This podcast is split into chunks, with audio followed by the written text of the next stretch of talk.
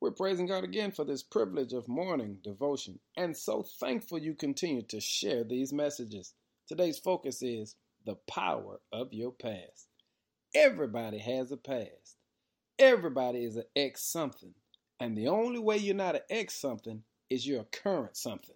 And God wants you to know that he knew about your past before it happened, and yet he's going to use your past to position you for present blessings. Here's what I'm saying. In Jude 1, 24 and 25, the word says, "Now unto him that is able to keep you from falling, and to present you faultless before the presence of his glory with exceeding joy.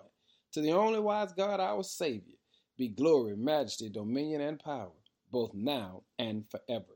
You see, the Lord knows that you would not know him like you know him if you did not have the past that you had.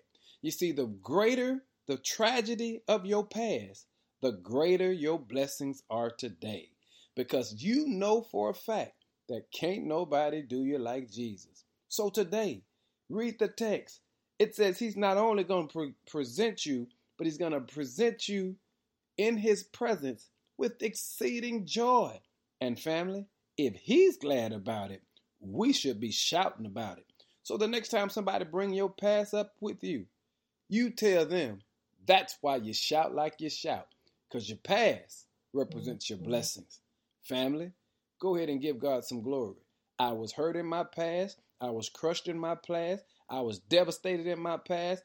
Oh, but all that set me up, because now I'm so grateful, and God is worthy to be praised.